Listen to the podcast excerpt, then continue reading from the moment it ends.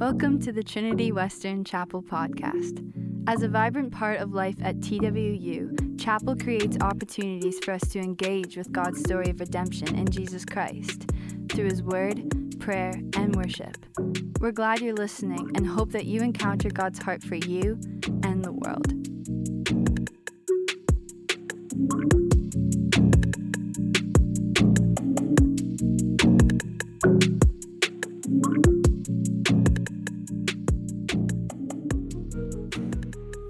Thank you once again for letting, letting me be a part of your chapel experience here at Trinity Western University. Thank you, Dr. Ellis, for inviting me.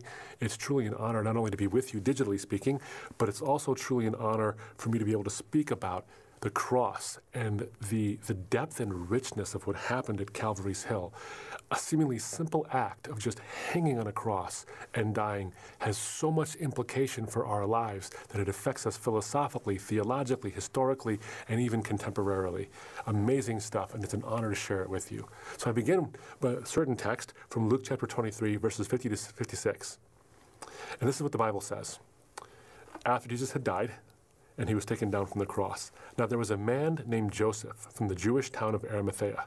He was a member of the council, a good and righteous man who had not consented to their decision and action, meaning crucifying Jesus. And he was looking for the kingdom of God. This man went to Pilate and asked for the body of Jesus. Then he took it down and wrapped it in a linen shroud and laid him in a tomb cut in stone, where no one had ever yet been laid. It was the day of preparation and the Sabbath was beginning. The women who had come with him from Galilee followed and saw the tomb and saw his, how his body was laid. And they returned and prepared spices and ointments. On the Sabbath day, they rested according to the commandment. Now, that's a lot of text there for a moment here. I want to just pause for a moment and say this. There's a couple of key facets here, just as historical uh, uh, curiosities that have great significance that are important for us.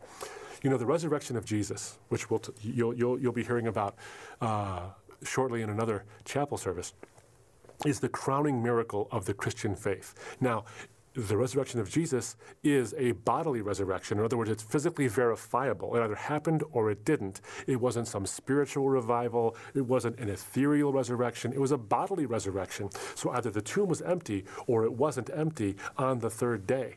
And there's evidence for that. But here's what's interesting in this text specifically the Bible goes out of its way to name the person in whose tomb Jesus was laid. Why is that important? It's important for several reasons because there would be no reason to say the name of the tomb of the per- the name of the person whose tomb Jesus was laid in if you wanted to fake it.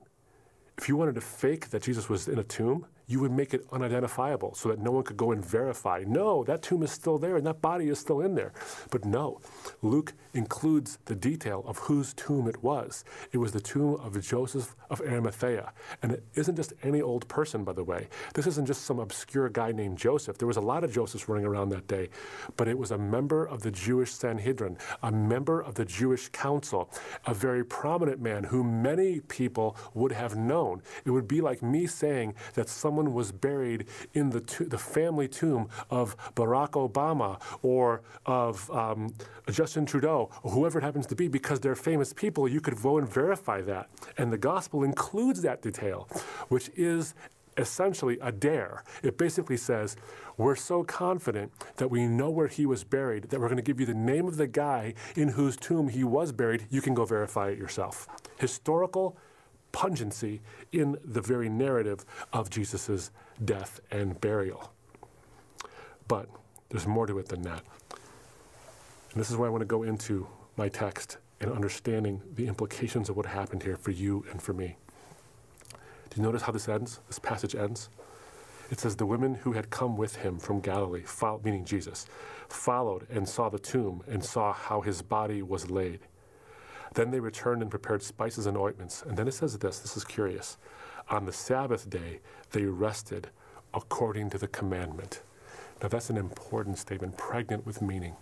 On the Sabbath day, they rested according to the commandment. They were required to rest, to do no work, so they couldn't do any work for preparation of Jesus' body for a proper burial. He was the only man in their lives, or among the very few, who had ever really dignified them beyond just a woman's place is in the kitchen or women are better seen than heard kind of mentality.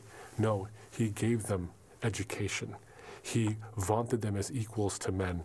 He would take support from them financially, and he made them a huge part of his ministry. But now you have these women who have now seen Jesus die, and they stood there. They were there when he was dying. They were there when he was being tortured. They were there when he was taken down from the cross, and then they were also there when he was laid in his tomb, and they were going to be there three days later so they could properly anoint his body. The faithfulness of these women was remarkable. But then the Bible says on the Sabbath day they rested according to the commandment. That means to me that they didn't truly actually have anything close to approximating rest, but they just didn't do any activity. They didn't rest. They weren't restored on that Saturday. They were tormented on that Saturday. How could this be? How could be how could it be the fact that our Messiah, the one who had claimed he would deliver us and who performed so many miracles, who delivered us from our own demons, these women had thought, how could it possibly be that he died this way at the hands of the Romans, at the, at the uh, urging of our religious leaders? How could this possibly be? There was no rest there on Saturday. How could there be possibly be a rest?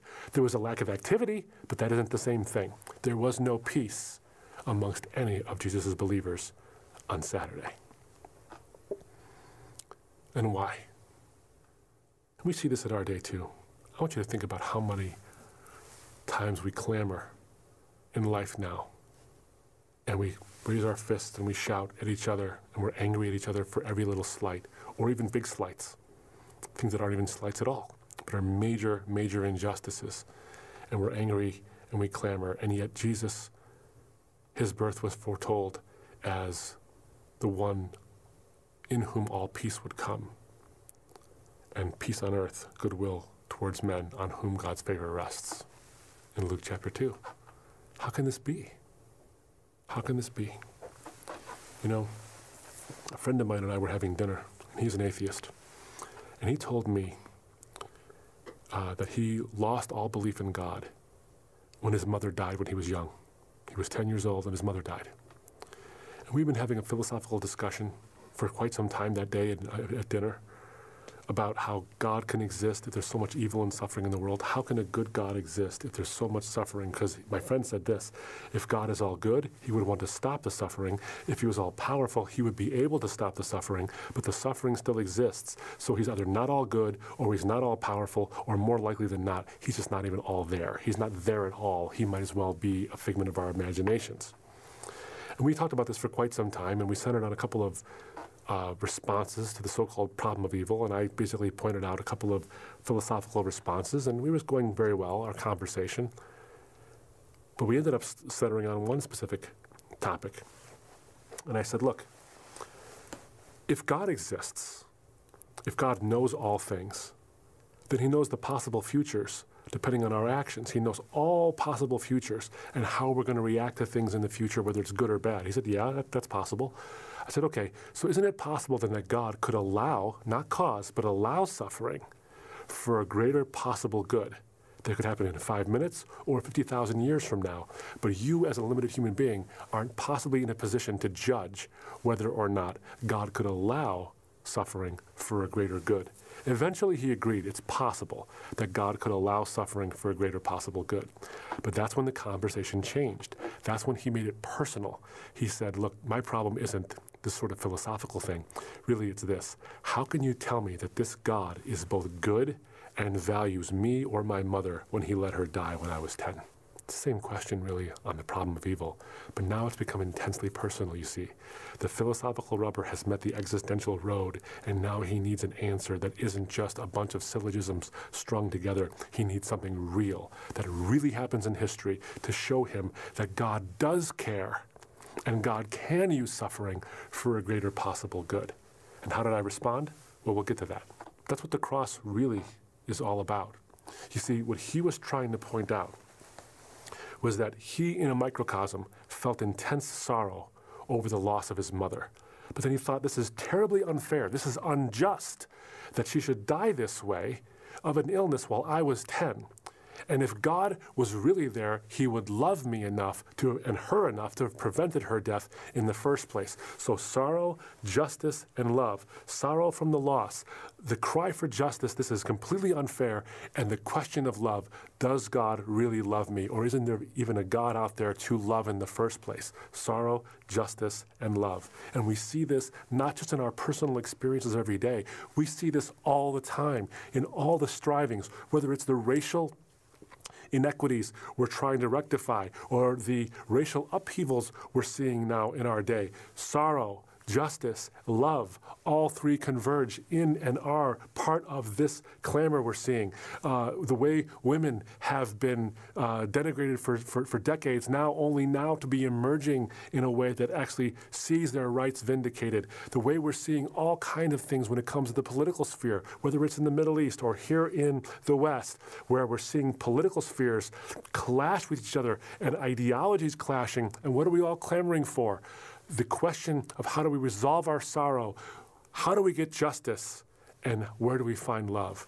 In all of our conflicts and all of our sufferings, the questions of sorrow, justice, and love emerge time and time again. And they certainly existed in my friend's struggle with his mother's passing. And the cross really is the place where they all converge on Calvary's Hill is where they converged. And then he's buried in that tomb. And those women were, to- were, were told, rested on the Sabbath day. There was no real rest possible that day because they felt sorrow. They asked for justice. Where is the fairness in all of this? And then asked, if this man was not the Messiah, then how can it be that God really loves us? Sorrow, justice, and love. But of course, Sunday came, and they witnessed the resurrection. And I won't get into that too much, other than to say it was the vindication, the vindication of Christ's claims that he came to lay his life down and give it as a ransom for many.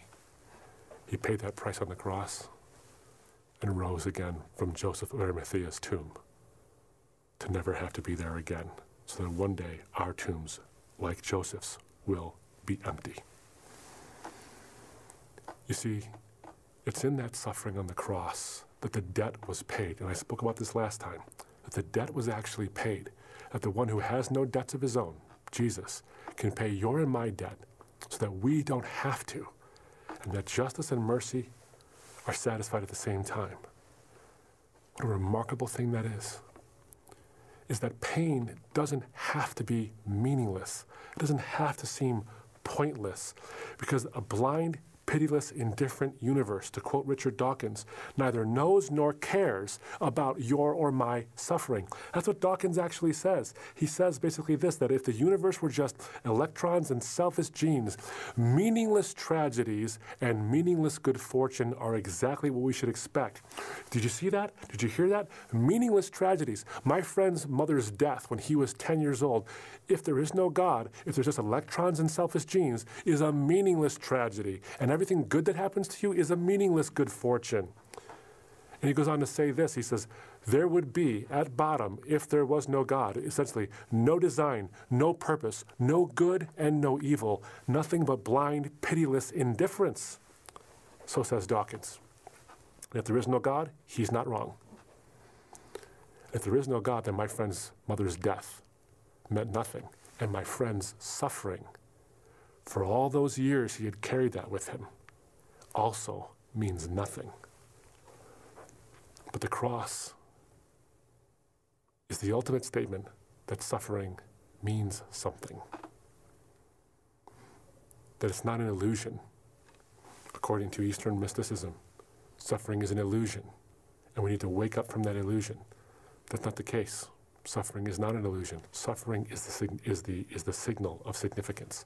Because when you lose someone, when my friend lost his mother, if he didn't suffer from the loss, then she would have meant nothing to him. But because he suffered so tremendously, that signals to him the depth of how much she means to him.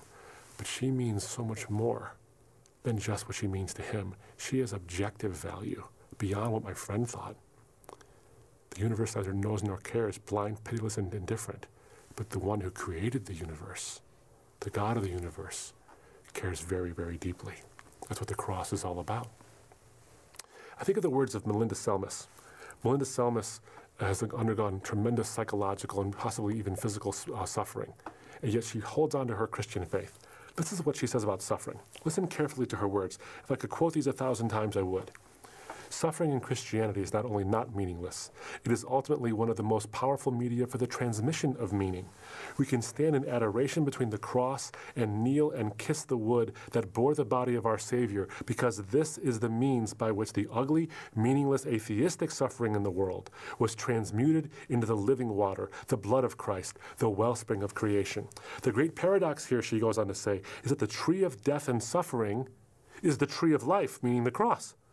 This central paradox in Christianity allows us to love our own brokenness precisely because it is through that brokenness that we image the broken body of our God and the highest expression of divine love.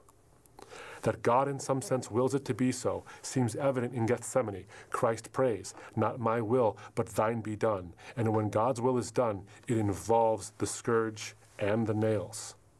It's also always struck me, she goes on to say, as particularly fitting and beautiful that when Christ is resurrected, his body is not returned to a state of perfection as the body of Adam in Eden, but rather it still bears the marks of his suffering and death. And indeed, it is precisely through these marks that he is known by Thomas. Do you see what she's saying? The marks of suffering are significant is that suffering no longer is meaningless if there is a God who suffers for us so that we one day will never have to. So I want to fast forward to what this all means because she mentioned Thomas. And you see these disciples who are huddled in a locked room. Jesus is dead. He's being laid in the tomb of Joseph of Arimathea. It's Saturday, and then Sunday happens, and he's resurrected. And some have seen it and believed, but Thomas will not believe it. He just will not believe it unless he sees the nail scars in Jesus' hands and the wound in Jesus' side. He won't believe it until then. And Jesus walks through the locked door, he walks through it. And the first thing he says to Thomas is, Shalom Alechem, Peace be unto you. It's as if he's saying, You see these scars, Thomas? This is now your peace. What I did for you on the cross, where I was buried in Joseph's tomb. My body is here. Have peace now. Your Sabbaths will now be days of rest and no longer days of inactivity marked by anxiety. They'll be real and true rest. And Jesus can give us peace in times of darkness. So I go back to my friend and his statement about the about the about his mother's death and the sorrow he felt, the demand for justice he wanted, and the love he sought. How can my sorrow and my mother's loss possibly be, be just if she died when I was just 10 years old and does this show me that there is no God who truly loves me? Sorrow, justice, love. What happens at the cross? What happens there? At the cross, Jesus experiences our sorrow, the sorrow we should be feeling, because he is forsaken by the Father in that momentarily forsakenness, which has infinite pain. He is forsaken. My God, my God, why have you forsaken me? He says, quoting Psalm 22. He feels the sorrow. But why does he feel the sorrow? So that justice can be served. Because if we really wanted justice, we would get what we deserve. And what we deserve is punishment and separation from God for eternity. Yet Jesus takes on the punishment for us, feeling that forsakenness so that we don't have to. He feels the sorrow so that justice can be served. And why does he bear the brunt of our sin in that act of justice? Because he loves us with an infinite love. Sorrow, justice, love, all of them find their reconciliation and their resolution in the cross of Calvary. Right there, in one spot. You know, it struck me as particularly fitting and amazing that the word crucifixion has as its root word the Latin word crux. It's fitting because The crux is the place where all things come together and then turn, the crux of a lever, the crux of the matter, as it were. It's where all things come together and then turn. And on a obscure hill in an obscure province of the Roman Empire, a seemingly obscure preacher dies at the hands of the, the, the Roman Empire and at the hands of the Jewish leaders. And yet, this seemingly insignificant death has all of the significance of being the crux of human history because sorrow, justice, love are converged and they find resolution there because justice and mercy are solved. The paradox is solved there because my search to find the God who is the greatest possible being and search for 1.5 billion Muslims who are looking to find the greatest possible being can be found in a God who at the cross shows himself to be the greatest possible being by expressing the greatest possible ethic in the greatest possible way, which is self sacrifice. The search for the secularist, the search for the Eastern mysticist, the search for the Muslim, the search for every single human being can be found and resolved in one place, the crux of human history, which is the cross of Jesus Christ. And my friend's question gets answered there as well. Remember what his question was?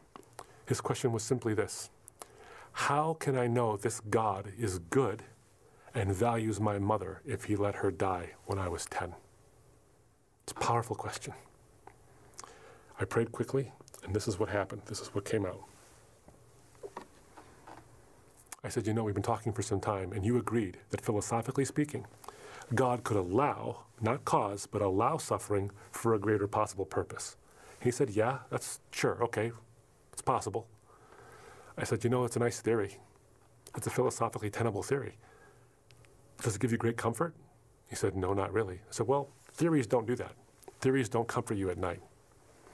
But the reality behind the theory can.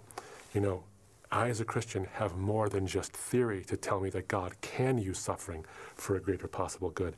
I, as a Christian, have a history that shows me that God did use suffering for the greatest possible good because he allowed his own son to suffer an ignominious death on Calvary's Hill, not for some conceivable, theoretical greater possible good, but for the greatest possible good there could possibly be, is that Jesus suffered so that we could be saved.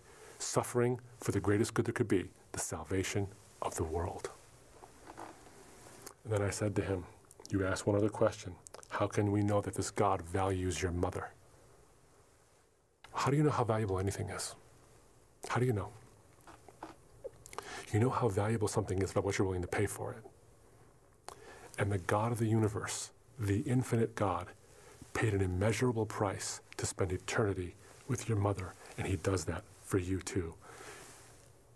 A universe that is blind, pitiless, and indifferent cannot possibly care about your mother or you, but the, the God who made a universe so that you could live and eventually redeems you through the cross shows you that you have an infinite value because that's what the cross is all about an infinite value. And that is an objective reality. Neither your opinion nor my opinion is what gives your mother value. It's the creation, the creator of all the worlds, who's the one who gives her that value. And because he is the source of objective reality, she has an objective value because he gives it to her. And he gives that to you too. You know, what's interesting is that as we walked out of the restaurant, he said, You know, this is a lot to think about. And what you shared with me is something I need to think about more because, boy, that does seem worth believing. This is what the cross is all about. This is what it means when he's laid in Joseph's tomb. And the Sabbath that seems so elusive to those women, and that first Sabbath after Jesus' death, becomes a true Sabbath, one we can, we can actually rest, that we don't need to work hard to earn God's love, but we need, simply need to embrace the gift that Jesus performed on that cross and have his love, and then live our lives accordingly. Paradoxes are resolved. Here is love, vast as the ocean. So says the hymn. As grace and love, like mighty rivers, flowed incessant from above, and heaven's peace and perfect justice kiss a guilty world in love. Paradoxes are solved.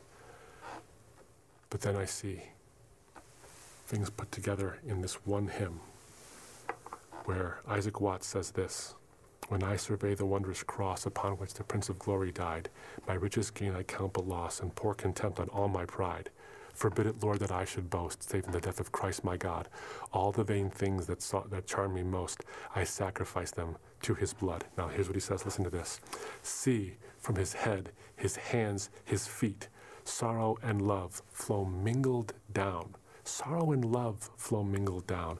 Did e'er such sorrow, love and sorrow meet, or thorns compose so rich a crown?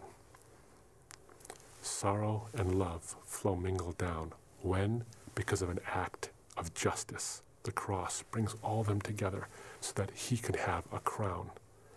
But that's the crowning glory of our Lord, is that through his death, his burial, and eventually his freedom from that burial, he turns crosses into thrones, thorns into crowns, and sinners into saints.